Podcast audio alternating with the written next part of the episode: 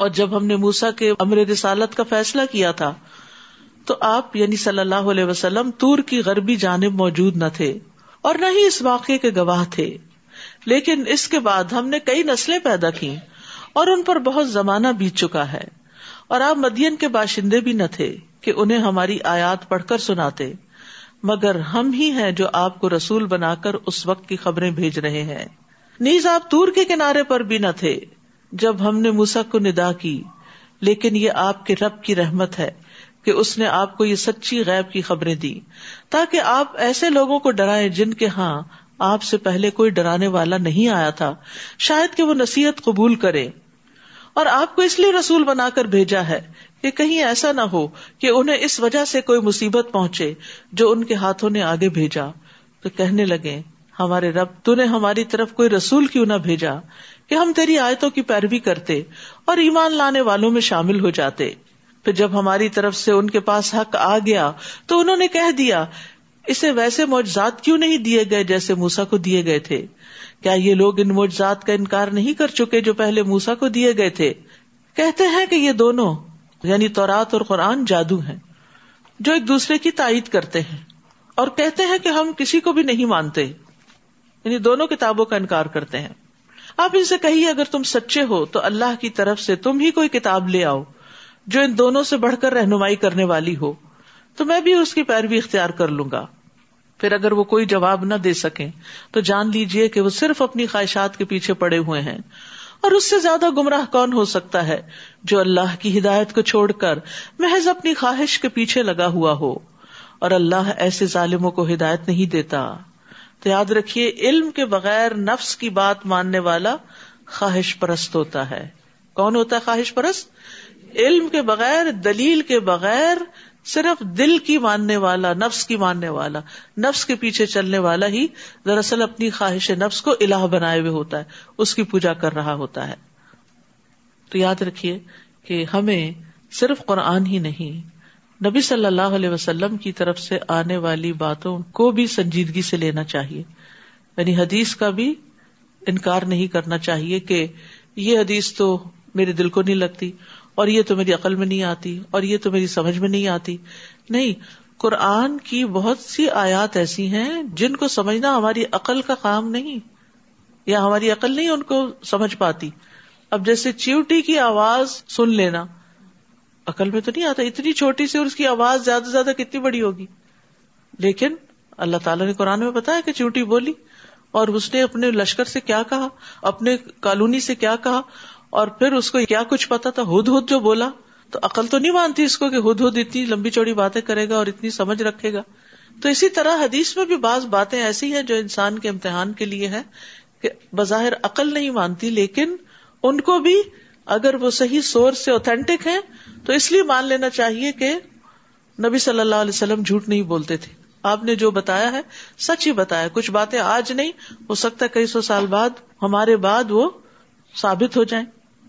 قرآن مجید میں اللہ تعالیٰ فرماتے ہیں فل حضر الزین یو خالفون ان امری ان تصی بہم فتن تن او یوسی بہم آزاب ان علیم سو لازم ہے کہ وہ لوگ ڈرے جو اس کا حکم ماننے سے پیچھے رہتے ہیں، کہ انہیں کوئی فتنا آ پہنچے یا انہیں دردناک عذاب آ پہنچے۔ تو اپنی رائے کو، اپنی لاجک کو، اپنی عقل کو قرآن و سنت سے آگے رکھنا جو ہے، یہ درست نہیں، اس بات سے ڈرنا چاہیے۔ اور ہم انہیں لگاتار نصیحت کی باتیں پہنچاتے رہے ہیں تاکہ وہ نصیحت کو قبول کریں۔ جن لوگوں کو ہم اس سے پہلے کتاب دے چکے ہیں یعنی تورات، وہی اس کتاب پر ایمان لاتے ہیں یعنی اس میں سے جو مسلمان ہو گئے ہیں۔ اور جب انہیں پڑھ کر سنایا جاتا ہے یعنی قرآن تو کہتے ہیں، ہم اس بات پر ایمان لاتے ہیں کہ یہ قرآن ہمارے رب کی طرف سے سچی کتاب ہے۔ ہم تو اس سے پہلے بھی اللہ کے سچے فرما بردار تھے۔ الا اجر مرتین۔ یہی لوگ ہیں جن کا اجر دو بار دیا جائے گا۔ اس ثابت قدمی کے بدلے جو انہوں نے دکھائی ہے، اور وہ برائی کا جواب بھلائی سے دیتے ہیں۔ اور جو کچھ ہم نے انہیں دے رکھا ہے، اس میں سے وہ خرچ کرتے ہیں۔ تو اس سے کیا پتا چلتا ہے کہ اہل کتاب میں سے اگر کوئی اپنے نبی کو مانتا ہے، اپنی کتاب کو مانتا ہے، اور ساتھ محمد صلی اللہ علیہ وسلم کا اقرار کرتا ہے اور قرآن کو بھی مانتا ہے، تو اس کے لیے دگنا اجر ہے۔ یعنی دوہرا ایمان، دوہرا اجر۔ پھر ان کی خوبی کیا ہے؟ نمبر ایک، صبر، اور نمبر دو، برائی کو اچھائی سے دور کرتے ہیں، اور نمبر تین رسک خرچ کرتے ہیں، اللہ کے راستے میں دیتے ہیں۔ یہاں خاص طور پر برائی کو بھلائی سے بدلنا جو ہے، یہ بڑا اہم ہے۔ یعنی بعض اوقات ہم صبر بھی کر جاتے ہیں، کچھ نہیں کہتے کسی کو، اور مال بھی خرچ کر لیتے ہیں۔ لیکن برائی کا بدلا نہ دینا تو سمجھ میں آتا ہے کہ چلو معاف کیا، لیکن اچھا ہی سے دینا۔ یہ بہت بڑی بات ہے۔ یہ بہت بڑے صبر کی بات ہوتی۔ کہ کوئی آپ سے برا کرے اور آپ اس پر احسان کریں۔ جو آپ کو اکنالج ہی نہ کرے۔ کہیں آپ کسی مجلس میں ہو، شادی میں، خوشی میں، غمی میں۔ اور وہ آپ کو اکنالج بھی نہ کرے اور وہ یہ سوچے کہ گویا آپ ایگزٹ ہی نہیں کرتے۔ ایسے لوگوں کو اٹھ کے جا کے خود سلام کرنا۔ اور پھر اگر وہ ضرورت مند ہے تو ان کی ضرورت پوری کرنا۔ اور ان کے ساتھ اور ان کے بچوں کے ساتھ احسان اور بلائی کرنا۔ یہ بہت اعلی درجے کی، بہت بلند مقام لوگوں کی کوالٹیز ہوتی ہیں۔ ورنہ عموماً ہم کیا کرتے ہیں؟ ہمارا رویہ کیا ہوتا؟ ہے چونکہ یہ خاندانوں میں اس طرح کے مسائل پیش آتے ہیں، اس لیے ان کو ہائی لائٹ کر رہی ہوں کہ اگر کوئی ہمیں نہیں پوچھتا خاندان میں سے، تو ہم بھی نہیں پوچھتے، ہمیں کیا ضرورت ہے پیچھے جانے کی؟ ہم کوئی ایسے گئے گزرے، ہم کو راہ میں پڑے ہوئے نہیں تو نہ صحیح یعنی اکڑ دکھاتے ہیں وہاں۔ اچھا پھر اسی طرح اگر آپ نے کسی کو دیا، کسی کے بچے کی فیس دی، کوئی مدد کی، اس نے پلٹ کے شکریہ کا خط نہیں لکھا، میسج نہیں کیا، پھر کیا کرتے ہیں؟ دل میں رکھ لیتے ہیں۔ اس نے شکریہ نہیں بولا۔ اگلی دفعہ اس کو نہیں دینا۔ کسی اور کو دیں گے۔ گویا شکریہ کے لیے دیں گے۔ اللہ سے اجر کے لیے تو نہیں۔ پھر ایک اور درجہ کہ آپ نے کسی کی مدد کی، کسی کے کام آئے، کوئی بیمار تھا، آپ اس کے ساتھ اسپتال میں رہے اور جب وہ ٹھیک ہو کے، ریلیز ہو کے آیا تو اس نے آپ ہی کے خلاف باتیں شروع کر دی۔ اور مصیبت۔ کیونکہ کئی دفعہ ایسا ہوتا ہے نا کہ آپ بوڑھے والدین کی خدمت کرتے ہیں اور وہ جواب میں شکریہ ادا کرنے کے بجائے اپنے بڑھاپے سے، اپنی بیماری سے، اپنی ذہنی حالت سے تنگ آئے ہوئے ہوتے ہیں تو وہ کیا کرتے ہیں؟ الٹا بدوائیں دینے لگتے ہیں۔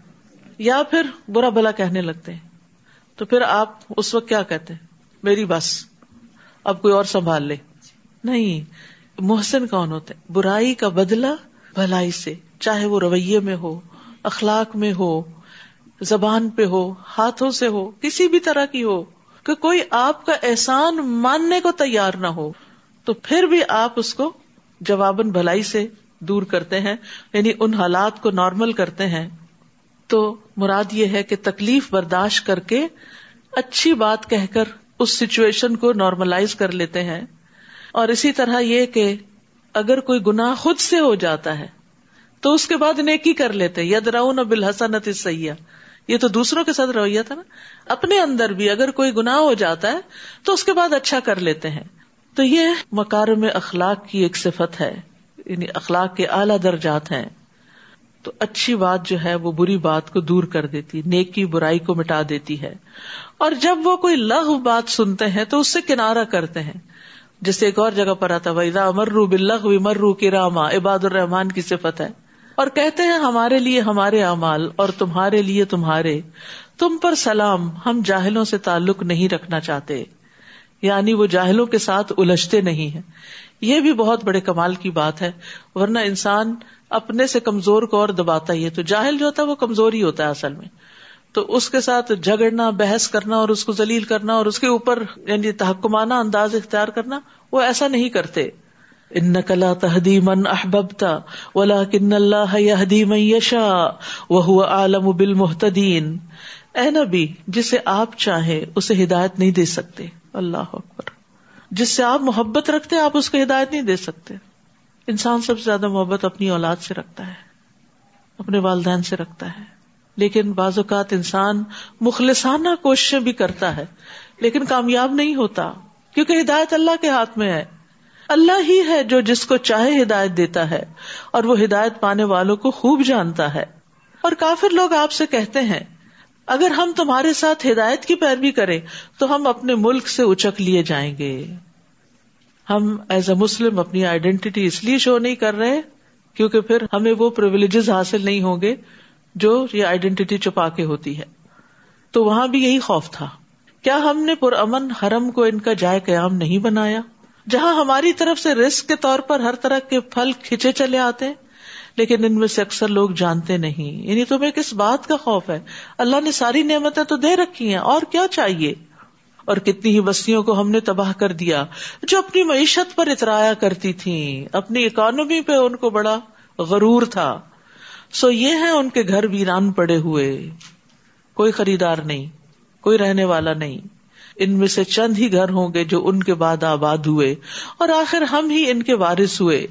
اور آپ کا رب کسی بستی کو ہلاک نہیں کرتا، یہاں تک کہ کسی مرکزی بستی میں رسول نہ بھیج لے، جو انہیں ہماری آیات پڑھ کر سنائے۔ یعنی رسول ہمیشہ بڑے ٹاؤن میں آئے ہیں، مرکزی شہر میں آئے ہیں، کیونکہ وہاں سے سارے پیغام دور دور تک پھیل جاتے ہیں۔ اگر کوئی کسی گاؤں میں رہ رہا ہو تو وہاں سے کمیونیکیشن مشکل ہوتی ہے۔ اور گاؤں والوں کی بات شہر والے نہیں مانتے۔ نیز ہم صرف ایسی بستی کو ہلاک کرتے ہیں جس کے رہنے والے ظالم ہوں۔ وما اوتی تم من شعی ان فمتا الحیات دنیا وزینتہا تمہیں جو کچھ بھی دیا گیا ہے، وہ بس دنیاوی زندگی کا سامان ہے اور اس کی زینت ہے۔ تمہارے پاس جو کچھ ہے، بس یہ یہاں کے لیے ہے۔ مال و دولت سب یہاں کے فائدے اٹھانے اور یہاں ہم نے کتنا کھا لینا ہوتا ہے، کتنا ہنڈا لینا ہوتا ہے، کتنا استعمال کر سکتے ہیں۔ ٹھیک ہے، جب بیسک نیسٹیز پوری ہو جائیں تو انسان کو اچھے امال کی فکر زیادہ کرنی چاہیے۔ وہاں کے لیے زیادہ جمع کرنا چاہیے۔ تو یہ سب کچھ یہاں ہی کا ہے۔ اور جو کچھ اللہ کے ہاں ہے، وہ بہتر اور باقی رہنے والا ہے۔ یعنی اس مال اور زندگی سے اپنی آخرت کماؤ۔ کیا تم سوچتے نہیں؟ بھلا جسے ہم نے کوئی اچھا وعدہ دیا ہو اور وہ اسے پانے والا ہو، اس شخص کی طرح ہو سکتا ہے جسے ہم نے دنیاوی زندگی کا سامان دے رکھا ہو۔ پھر وہ قیامت کے دن سزا یا جواب دہی کے لیے پیش کیا جانے والا ہو۔ جس دن اللہ انہیں پکارے گا اور ان سے پوچھے گا، کہاں ہے وہ جنہیں تم میرا شریک سمجھا کرتے تھے؟ اور وہ لوگ اللہ کے مزومہ شریک یعنی جن کا دعوی کرتے تھے، جن پر عذاب کی بات واجب ہو جائے گی، کہیں گے، اے ہمارے رب ہم نے ان لوگوں کو ایسے ہی گمراہ کیا جیسے ہم خود گمراہ تھے۔ اب ہم آپ کے سامنے ان سے برات کا اظہار کرتے ہیں۔ انہوں نے ہماری عبادت نہیں کی تھی اور ان پیروکاروں سے کہا جائے گا، اب اپنے شریکوں کو مدد کے لیے پکارو، چنانچہ وہ پکاریں گے، مگر یہ شریک انہیں کوئی جواب نہیں دیں گے اور سب کے سب عذاب دیکھ لیں گے۔ کاش وہ ہدایت پانے والے ہوتے۔ اور جس دن اللہ تعالیٰ انہیں پکارے گا اور پوچھے گا تم نے رسولوں کو کیا جواب دیا تھا؟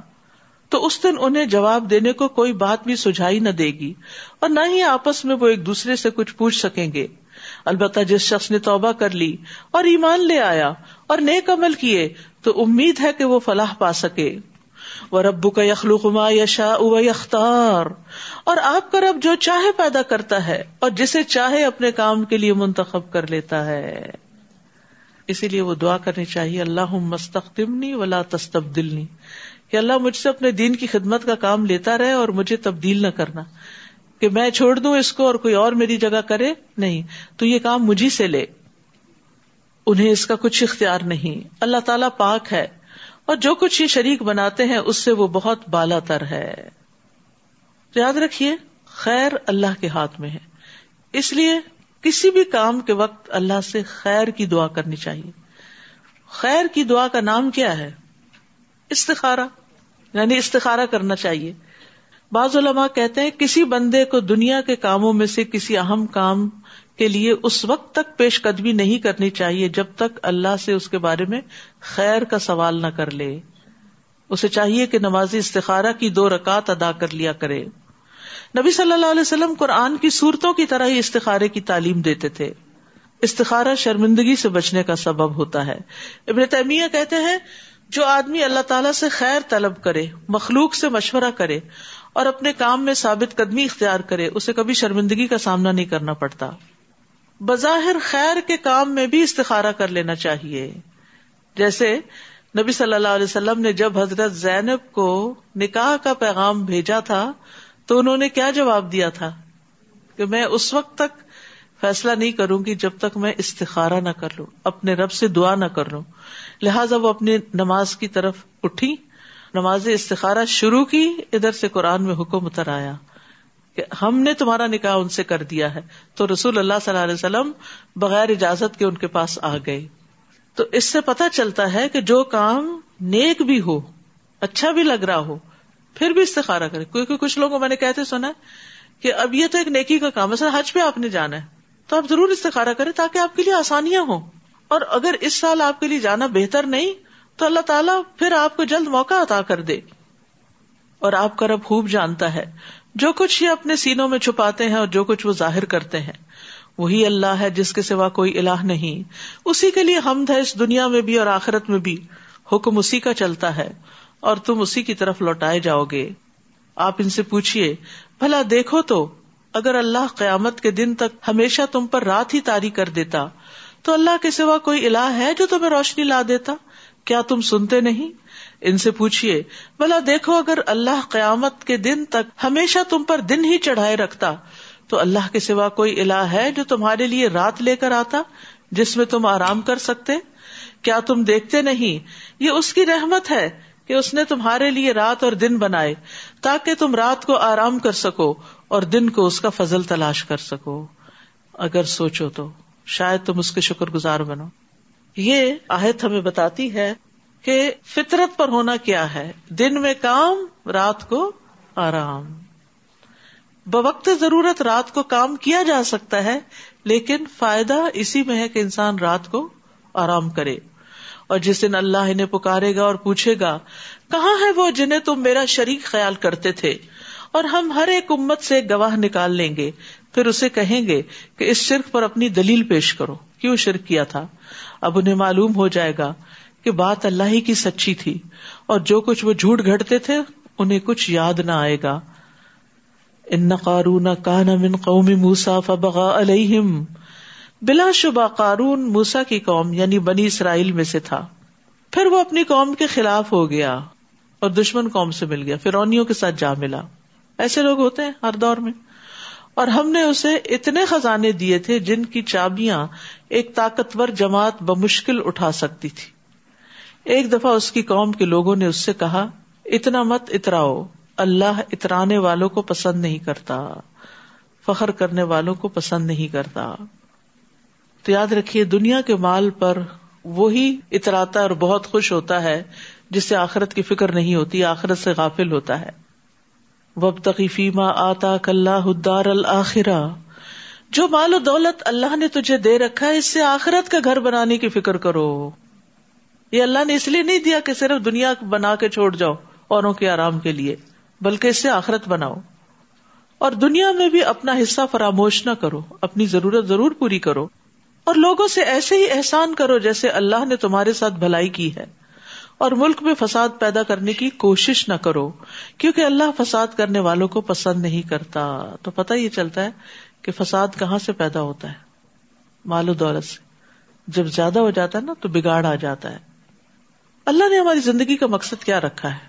اللہ خلق الموت والحیات علی ابلو کم او کم احسن عملہ کہ وہ تمہیں آزما کر دیکھے کہ تم میں سب سے اچھے عمل کون کرتا ہے۔ اور نیک امال ہی انسان کو خسارے سے بچاتے ہیں۔ اور اس دنیا کی زندگی میں ہی انسان کو اپنی آخرت کمانی ہوتی ہے۔ اور یاد رکھیے، جب انسان فوت ہو جائے گا تو قیامت کے دن اس سے، اس کی عمر کے بارے میں سوال ہوگا کہ اس نے اسے کس چیز میں لگایا؟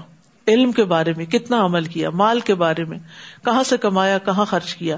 جسم کے بارے میں کہ کس کام میں اپنے آپ کو گلایا تو یہ ان سوالوں کا جواب ہمیں تیار رکھنا چاہیے کہ ہم اپنے جسم کو کہاں تھکاتے ہیں۔ اور پھر احسان کی بات ہوئی یہاں۔ وہ احسن کما احسن اللہ علیہ اللہ نے تمہیں دیا ہے نا، تم لوگوں کو دیا کرو۔ اللہ نے تمہارے حصے میں ڈال دیا لوگوں کا حصہ، اب وہ حصہ ان کو لوٹاؤ۔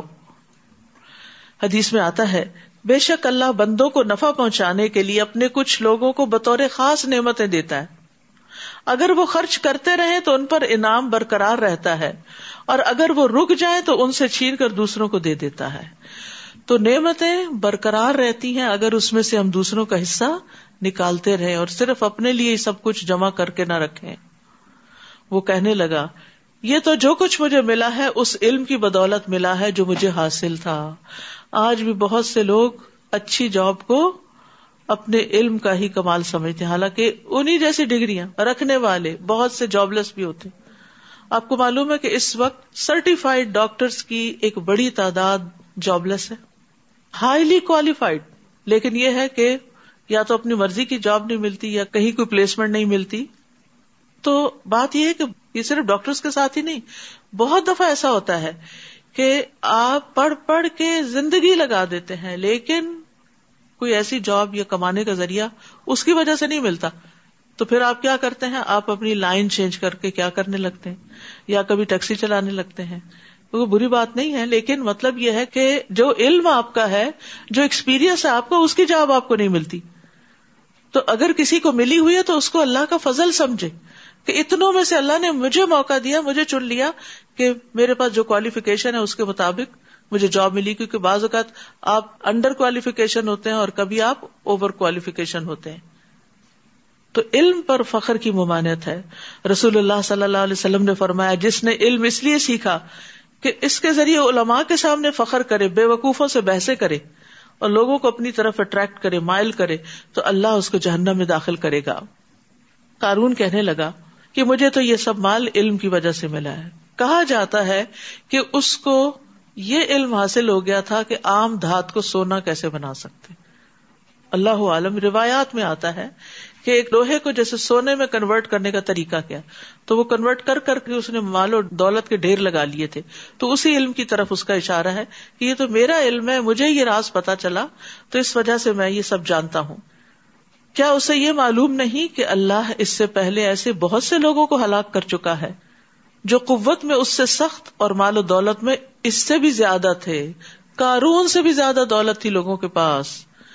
لیکن پھر بھی اللہ نے ان کو ہلاک کر دیا اور مجرموں کے گناہوں کے متعلق ان سے نہ پوچھا جائے گا۔ پھر ایک دن وہ اپنی قوم کے لوگوں کے سامنے بڑے ٹھاٹ باٹ سے نکلا۔ جو لوگ دنیا کی زندگی کے طلبگار تھے وہ کہنے لگے کاش ہمیں بھی وہی کچھ میسر ہوتا جو کارون کو دیا گیا، وہ تو بڑے نصیبے والا ہے۔ یہ ایک فطری سی انسان کی کمزوری ہے کہ جب وہ کسی کے پاس زیادہ اچھی گاڑی دیکھتا ہے یا اچھا گھر دیکھتا ہے یا اچھی اولاد دیکھتا ہے تو اس کو تمنا ہوتی ہے کہ کاش میرے پاس بھی یہ سب کچھ ہوتا۔ مگر جن لوگوں کو علم دیا گیا، اب علم والوں کی پہچان دیکھیے اصل علم والے کون ہوتے ہیں۔ وہ جانتے ہیں کہ اس دنیاوی چکا چوند کی حقیقت کیا ہے اور یہ ریجنے کی چیزیں نہیں ہیں۔ کہ نہیں معلوم کسی نے حلال سے حاصل کی ہیں یا حرام سے حاصل کی ہیں اور وہ اس کے لیے کتنی وبال جان ہے تو جن لوگوں کو علم دیا گیا تھا یعنی دین کا علم تھا، وہ کہنے لگے، جو شخص ایمان لائے اور نیک عمل کرے، تو اس کے لیے اللہ کے ہاں جو ثواب ہے، وہ اس سے بہتر ہے۔ اس دولت کے ڈھیر سے بہتر ہے۔ اور وہ ثواب صبر کرنے والوں کو ہی ملے گا۔ ولا الصابرون۔ یاد رکھیے، علم تقاضا کرتا ہے کہ انسان آخرت کی خشیت زیادہ رکھے دنیا کے مقابلے میں۔ دنیا کی رونقوں سے زیادہ متاثر نہ ہو۔ اور پھر انسان صبر کے ساتھ زندگی بسر کرے۔ یہ کون سے صابر ہیں جو دنیا کی زینت اور رونق سے صبر کیے ہوئے کہ اس میں بہت آگے نہیں جاتے اور اپنی خواہشات کو کنٹرول میں رکھتے ہیں۔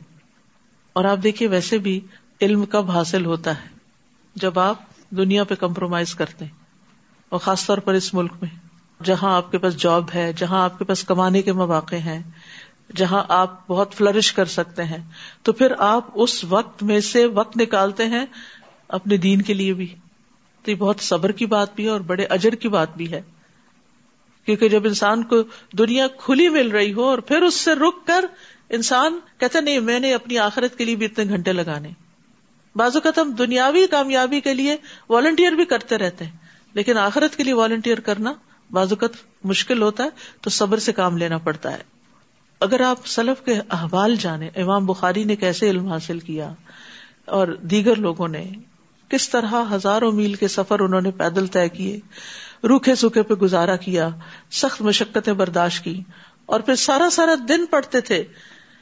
روایتوں میں آتا ہے کہ بعض سلف اپنا سارا دن علم کی مجلس سے پر کر لیتے۔ ایک مجلس ختم نہ ہوتی کہ دوسری کی طرف چلے جاتے۔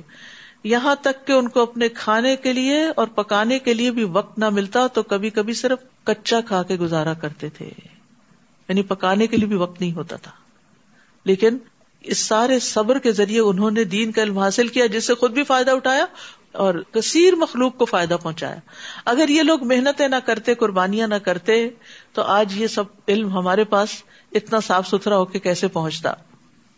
پھر ہم نے قارون اور اس کے گھر کو زمین میں دھنسا دیا تو اس کے حامیوں کی کوئی جماعت ایسی نہ تھی جو اللہ کے مقابلے میں اس کی مدد کرتی اور نہ ہی وہ خود بدلا لے سکا۔ اب وہی لوگ جو کل تک کارون کے رتبے کی تمنا کر رہے تھے، مالدار بننا چاہتے تھے، کہنے لگے، افسوس ہماری حالت پر، اللہ ہی اپنے بندوں میں سے جس کا چاہے رسک کشادہ کر دیتا ہے اور جس کا چاہے تنگ کر دیتا ہے۔ اگر اللہ ہم پر احسان نہ کرتا تو ہمیں بھی زمین میں دھنسا دیتا۔ افسوس، اصل بات یہی ہے کہ کافر لوگ فلاح نہیں پا سکتے۔ کیونکہ المر اما امن احبا ہے نا؟ انسان جس سے محبت کرتا مال والوں سے محبت کرتے پھر انہیں کے ساتھ ہی اٹھایا جائے گا۔ تو چونکہ اللہ نے ان کو دین کی سمجھ دی تھی، تو یہ ڈر گئے کہ شکر ہے، ہمارا انجام بھی کارون کے ساتھ نہیں ہوا۔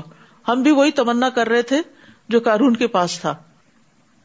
دل قدار الآخرت نج الدین فل اردی ولا فسادا ولاقبت المتقین یہ آخرت کا گھر تو ہم ان لوگوں کے لیے مخصوص کر دیتے ہیں جو زمین میں بڑائی یا فساد نہیں چاہتے۔ یہ آخرت کا گھر کس کے لیے؟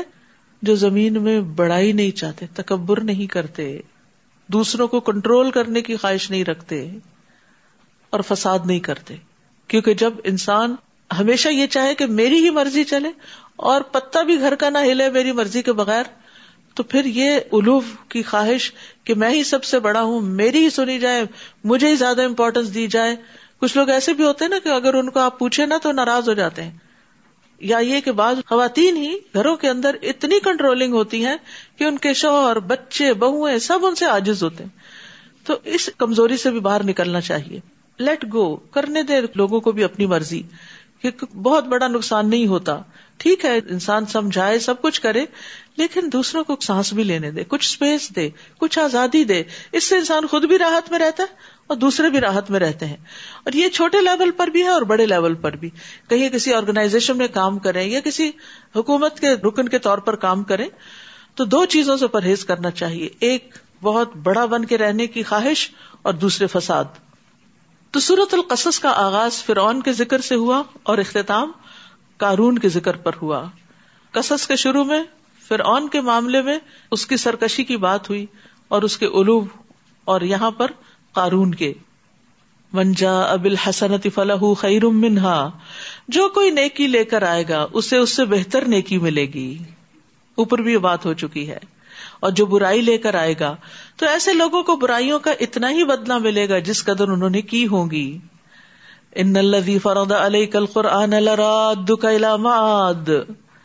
اے نبی، بلا شبہ، جس اللہ نے آپ پر قرآن نازل کیا ہے، وہ آپ کو بہترین انجام کو پہنچانے والا ہے، اپنے وعدے پورے کرنے والا ہے۔ جس طرح اللہ تعالیٰ نے موسا علیہ السلام سے وعدے پورے کیے، اللہ تعالیٰ آپ سے بھی پورا کرے۔ ان قصوں کو سنانے کا مقصد کیا تھا؟ آپ کے دل کو تسلی دینا کہ اللہ نے اپنے پچھلے پیغمبروں کے ساتھ بھلائی کا ارادہ کیا تھا اور اللہ تعالیٰ آپ کے ساتھ بھی بھلائی ہی کرے گا، آپ کا انجام بخیر ہی ہوگا۔ آپ ان کافروں سے کہیے کہ میرا رب خوب جانتا ہے کہ کون ہدایت لے کر آیا ہے اور کون واضح گمراہی میں پڑا ہے۔ اور آپ کو ہرگز یہ توقع نہ تھی کہ یہ کتاب یعنی قرآن آپ پر نازل کیا جائے گا۔ یہ تو صرف اللہ کی مہربانی ہے، لہذا آپ ہرگز کافروں کے مددگار نہ بنیے۔ اور ایسا نہ ہونا چاہیے کہ آپ کی طرف سے اللہ تعالی کی آیات نازل ہونے کے بعد کافر آپ کو ان پر عمل پیرا ہونے سے روک دیں۔ آپ انہیں اپنے رب کی طرف دعوت دیجیے اور شرک کرنے والوں میں شامل نہ ہو ولا تدوم اللہ اللہ آخر۔ لا الہ الا ہوا کلو شعی انہا لکن اللہ وجہ لہ الحکم و الیہ ترجعون۔ اور اللہ تعالی کے ساتھ کسی دوسرے کو الہ مت پکارے کیونکہ اللہ کے سوا کوئی الہ نہیں۔ اس کی ذات کے سوا ہر چیز ہلاک ہونے والی ہے، ہر چیز ختم ہونے والی۔ کلو من علیہ فان وجب کا وجہ ربی کا دل جلال ولیکرام حکم اسی کا چلتا ہے۔ لہ الحکم و الہی ترجعون۔ اور تم سب اسی کی طرف لوٹائے جاؤ گے۔